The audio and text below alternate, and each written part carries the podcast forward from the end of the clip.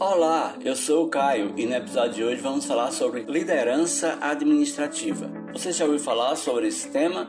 Não? Fique conosco que você vai descobrir. O líder motiva e influencia todos de uma forma ética e positiva, fazendo que todos colaborem de forma voluntária e com entusiasmo. Ele transforma um grupo de pessoas em uma equipe para que atinja determinados objetivos.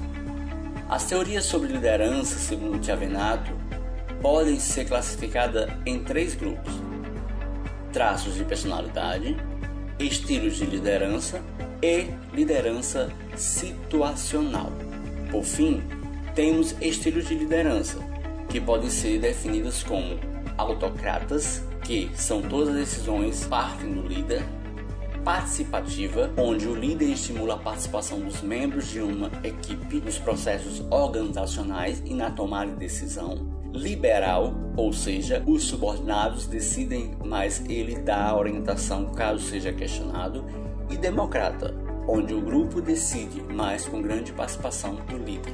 Traços de personalidade. Segundo esta teoria, o líder possui características marcantes de personalidades que o qualificam para a função. Estilos de liderança. Essa teoria aponta quatro estilos de liderança: autocrata, participativa, democrática e liberal. Liderança situacional. Nesta teoria, o líder pode assumir diferentes padrões de liderança de acordo com a situação. Se gostou desse podcast, acesse nosso blog administraçãoconexãocafé.blogspot.com. Lá você vai encontrar mais informações sobre o tema. Tivemos como referência a Revista Brasileira da Administração e o site materiaisparaconcursos.com.br. Nos siga no Instagram, arroba Conexão com Café e até o próximo podcast.